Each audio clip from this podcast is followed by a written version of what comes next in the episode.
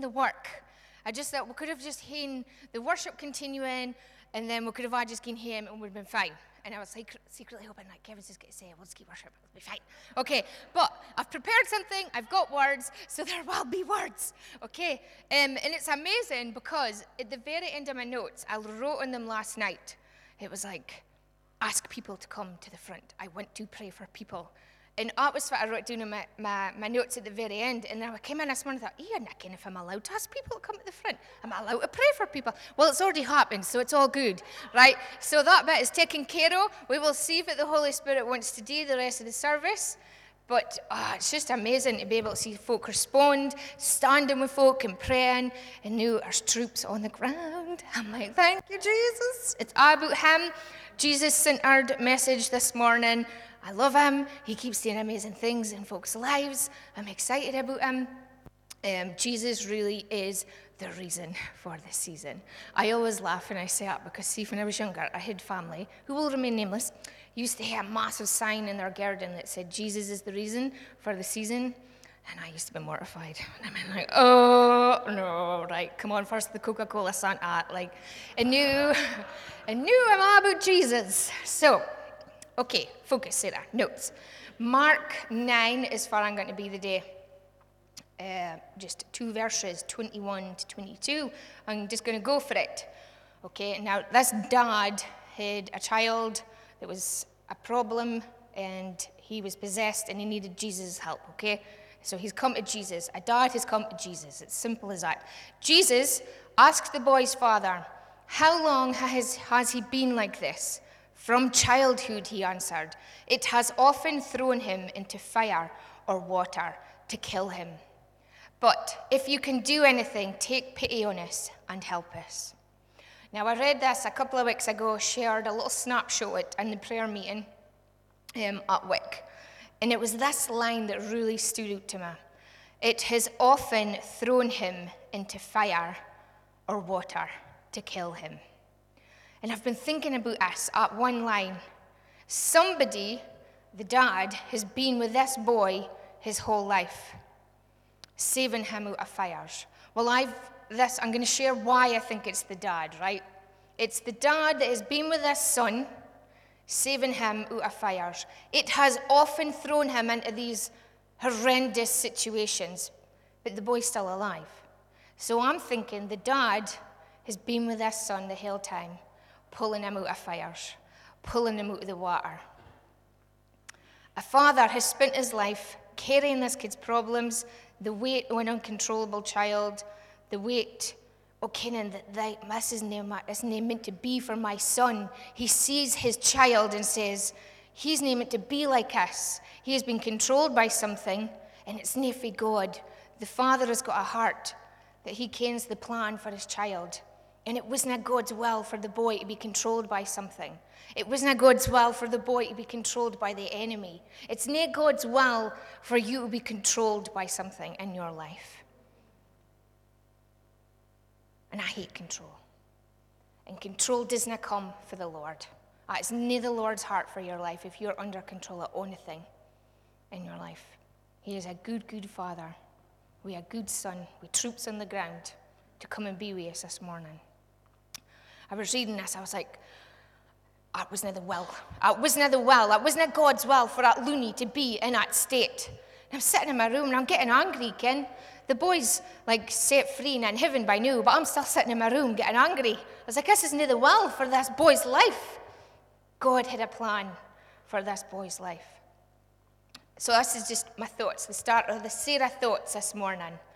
So, as I mentioned, I think it was the, the father, it was the dad, the boy's dad, that had been watching over him, getting him out of the fire, out of the scrapes. And I think it's the dad. Well, his kid was possessed by a demon. I mean, have you ever been around kids that you thought were possessed? Right? You've all thought it, didn't deny it. There's been kids, right? I'm not saying your kids are possessed, okay? That's not what I'm saying. Didn't take me out of context. But you're around some kids sometimes like, whoa, what's going on here? Meant to be, meant to be here, Jesus. Again, I mean, you see kids have meltdowns sometimes and start playing on tongues. playing tongues, playing tongues. Um, But this kid had a serious issue. And these people and this kid needed Jesus. Okay? And at that time, back to the story, um, when it originally happened, it would not have been fun for anybody to be ruin this child. He wouldn't have been popular. There would have been a stigma attached to this kid and his family for the stuff that was going on in his life. Because that's what happens, isn't it? Folk have got really serious stuff, and there's a stigma there. It's like, ooh, issue. He could, the kid was mute. You read in the story, he couldn't speak because he was possessed. He wouldn't have been communicating with anybody. He would have been under the care of his father. There wouldn't have been nobody coming round, knocking on his door to come and play with him. He didn't have pals. There would, in this culture at the time, there may have been, they might have viewed the family, or oh, they're cursed by God, or something, or sin in there, there's an issue. They might have been avoided. He wouldn't have been on anybody. He wouldn't have hewn on anybody, but why his dad? And that was one thing. His dad's been there watching his son being thrown into fires, thrown into water, but he wasn't dead. He'd been pulling them. And we encounter these kind of situations, didn't we? We encounter these people in a mess, or situations that we didn't ken how to handle. Or people fall, look, you just look at them and think, ooh, there's things going on here. It's crazy stuff. And it's easier for us to look the other way, isn't it? Because it scares us when folk have got problems that we dinna ken how to work out. Because we're problem solvers. That's what we like to do. We're like, here's a problem, and this is how we solve it, and our thing's tied up in a neat bow. But when it's nae, and we're nae in control of our situation, we dinna ken what to do. It's easier just to turn away. Right, okay, I'll just turn away for the scary Mary that's here and I'm going to get a deal with us. Then we're surrounded by so much things in the world, not just people with issues, but things going on in the world today that we would much rather ignore. Like, see when the news comes on and somebody starts about COVID new, I'm just, I just turn the news off. And I'm just like, I can't do this anymore. Sometimes I'm like, I'm just going to pretend this isn't happening, Lord. This isn't happening. And then the next day is like, Jesus is like, no, you need to pray about this. This is happening. I'm like, no, it's, can it's easier to forget and just be in your own bubble. And it's uncomfortable from we didn't hear the answers in life, like COVID, Brexit. There's real life situations that our community facing. You've got drugs, prostitution, child abuse, homelessness, depression, anxiety. Would I like these words? They're real words and they're hard places. And we get overwhelmed with these things because we, didn't, we feel powerless. Like, how on earth will I deal with this, Jesus? Jesus, I can't handle this situation. I've never dealt with this mess before. I didn't hear the answers. And it's like, we'll just avoid or nay. But I am, I just get a stubbornness sometimes. I'm like, hold on. Jesus did not shy away from a difficult situation. He confronted situations. He didn't go looking for it, but he knew and confronted situations. And I just thought, in our powerlessness, Maybe that's the point. Maybe it's near about us hearing the answers. Because the disciples did not. In that story, the money had seen this boy, the disciples, and they could not get him delivered. They didn't hear the answers. But maybe that's the point. Maybe it's about Jesus and us. Him moving in our weakness. It's about embracing and realizing, saying, Yes, I didn't hear the answers, Lord, but I'm looking to you. It's us coming at a place of humility and saying, I didn't come fit to do, Lord, but I come to you. You do. And it's one of my favorite prayers in the Bible by a king, King Jehoshaphat, in 2 Chronicles 20 12, if you're taking notes. And this king is being surrounded by multiple armies that are coming to destroy the nation. And he goes, it says, Our God, will you not judge them? For we have no power, no power. We have got no power on own to face this vast army that is attacking us. We do not know what to do, but our eyes are on you. Jesus has the power this morning, folks. There's troops on the ground. Jesus, it's in our weakness that He is strong. He knew a God. The king in this verse had realized that he could not face this huge situation, but he knew a God. I heard um, last weekend Grace Doan was preaching in Peterhead, and I always might she said this I didn't care fit your circumstance, circumstances this morning or fit you've gone through at this precise moment, but I know a God. I stand here this morning to say that I know a God. I know a Jesus. I do not care what circumstances you're facing, but I know a Jesus. And I'm thinking, if we are in these situations, or we are faced with these situations, so that we can cry out in our weakness, if we are there, be superwoman, because we cannot deal with this, but you are there in the midst of a situation because you know a God. Do you know a God this morning? Fit if Jesus has set us there so that we confront the darkness in these people, the situations that you're involved in. Near for you to be a superhero, but to see the settle, the people set free by Jesus. You see, oh, I mentioned that. See, this is what I'm I go off on a tangent and I forget where I'm at. Then go bit. Jesus knows your situation this morning. Not be afraid of these situations. Greater is He who lives in you than He who is in the world. Not shy away from the difficult situation, or difficulties that are going on right now. Not shy away from it.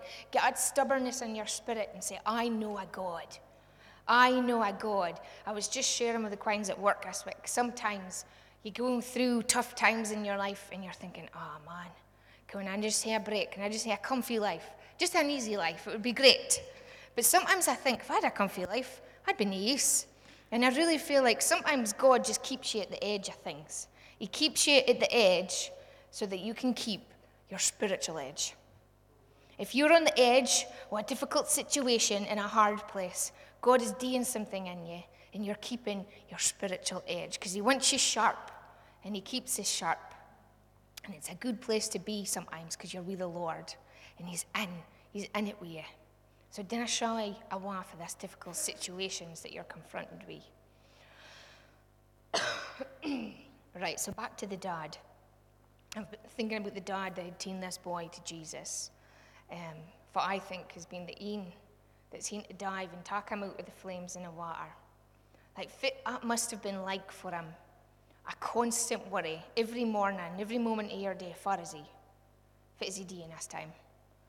I can't hear him. He's, uh, he's not moving in noise. And you've got that constant anxiousness. Have you got that thing that you're thinking about? Oh, if it's coming around the corner, for the day, if it's happening next.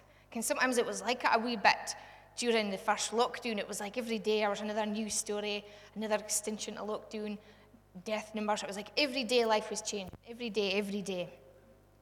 Ken, he was thinking about his son. Is he sleeping through the night? Is he going to throw himself into fire? Will I get to him in time? Is that's going to be the day that I didn't mark it, that I didn't get to fix this problem? The weight of that worry that he would have carried might have been sinking at dad. And maybe you're the only at worry this morning. Maybe you're the only way doing, carrying something, a, a person, your child, or a friend, or a situation. Maybe you're weary getting somebody out of situations that you're constantly having to do and rescue somebody, keep watch over somebody. Well, I know a God. I know a God. I know Jesus. And it goes on in Mark 9. When Jesus saw that a crowd was running to the scene, he rebuked the impure spirit. You deaf and mute spirit, he said, I command you, come out of him and never enter him again. Jesus is the one that dealt with the problem. He's our commander. Um, Anakin, if you've ever seen a film, Captain Phillips, Tom Hanks is in it, and it's about these big ships that the pirates um, charge over, right? So I was writing this down, and there's a point where the pirate comes onto the ship, and uh, he looks right into the captain's face, and he goes, Look at me, right? Look at me. I am the captain now. I am the captain now, right? And I just, I don't care why these things go through my brain, right? They just do. So, especially when I'm writing sermons, and I'm like, are you going to really share that? And you're like, yes, I am. Okay? Look at me. Okay, now Jesus is not the pirate, okay? But I just really felt in my spirit this morning, Jesus is looking you square in the face, and he's going, look at me. I am the captain now. But he's not saying it like a creepy. He's saying it in a living way. Okay, look at me. I am the captain now. So your homework is to read Mark 9 and watch Captain Phillips. Help us, Lord, to look at you. Because we are good at looking our else than what we need to look at. Right? We're good at avoiding the sitch, and we're good at looking at our else. Is this person going to help me? Is this alcohol going to help me? Is this drugs going to help me? Is this relationship going to help me? Is my work going to help me? I'm just going to work, work, work, work, work. Work, work, work. Avoid, avoid. And Jesus is like, look at me. I am the captain now. I wouldn't have any other captain in the world than Captain Jesus. Takes a lot for me to say because I like a Captain America, right? So, Captain Jesus. Jesus is the captain now. In Hebrews 12, it says, Therefore, since we are surrounded by such a great cloud of witnesses, let us throw off everything that hinders and the sin that so easily entangles, and let us run with perseverance the race marked out for us, fixing our eyes on Jesus. Fixing your eyes on Jesus. Fix our eyes on Jesus. It's that simple. See, when I do eventually listen and I fix my eyes on Jesus, it just becomes lighter. The situation doesn't change, but it becomes lighter because I am walking in Jesus' strength. I'm looking to Him. I'm remembering who He is, what He's done, what He's accomplished on the cross. The pioneer and perfecter of your faith. Fix your eyes on Jesus. For the joy set before Him endured the cross, scorning its shame, and sat down at the right hand of the throne of God. Jesus. Fix your eyes on Jesus. Throw off the hindrances this morning. Keep running, but nay in your own strength. Fix your eyes. Look at me. We were looking at him in that moment where the Holy Spirit, even for us, we were looking at him and he was doing stuff in our lives and he's speaking to us. I believe it. Because he is the one that endured, that faced the cross, endured the cross and now he sits at the right hand. And because he sits at the right hand of the throne, he's alive and he's the one that's able to say to these situations in your life, end. He's the one that drives out the impure spirits, deals with the situations in your life, strengthens you. Jesus is saying, Look at me. You didn't need to be captain of your ship on Emir. You didn't need to be captain of the problem on Emir the weight that you're carrying. Take it to Him. Give it to Jesus. He wants to be your captain today. He's maybe not your captain. He maybe is your captain. Maybe you need to tell him again, You're my captain. Rededicating your life is a good thing. Saying, Jesus, is Jesus captain your ship this morning? Is he captain of your life? Jesus, I know a God. I 2002, gave my life to Captain Jesus, and it's never been the same. It's been a wild ride. It continues to be. But I'm with Jesus. He is the captain of my life. Is He the captain of your life this morning? Let's close our eyes and just focus on Jesus. Gilbert, can you come up and play?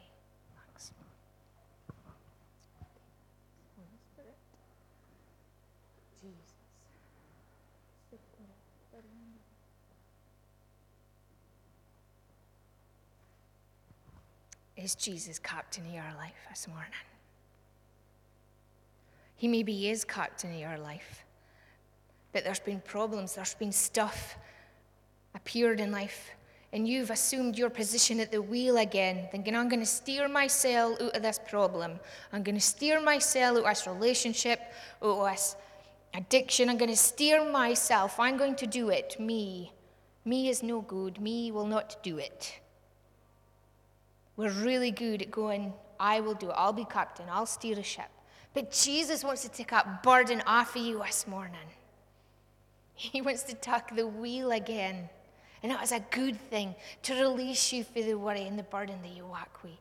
He is a good, good God this morning. My spirit is excited because I can that Jesus wants to come and take the wheel of your life. Is he your captain this morning? And just as we sing another song, just respond to Jesus in your heart. You maybe already have this morning that time with the Holy Spirit, but it's not over yet. Jesus can still move in your life if you want to mark him captain of your life. Just respond to him as we sing our song. If you want to come out to the front, if only us has spoke to you, we will pray with you again. There's always more. There's always more for Jesus but He is good. Be glorified, Jesus, in this place, Lord. I just thank you for your word. I thank you for your presence. And I just want your holy name to be lifted up because you have done so much for so much of us in this room. You endured the cross. We have got a gospel message of freedom because of you, Jesus. And we just want to glorify your holy name, Lord. And we just pray for this Christmas season that you would be lifted up and the good news would be shared and lives would be changed, oh Lord. I thank you that I know a God. I know a God. And we lift the name up, oh, that Lord, in this place. Just take us next five minutes or so with a song just to look at Jesus. He is saying, Look at. Look at him this morning, folks. He is worthy. Thank you, Jesus.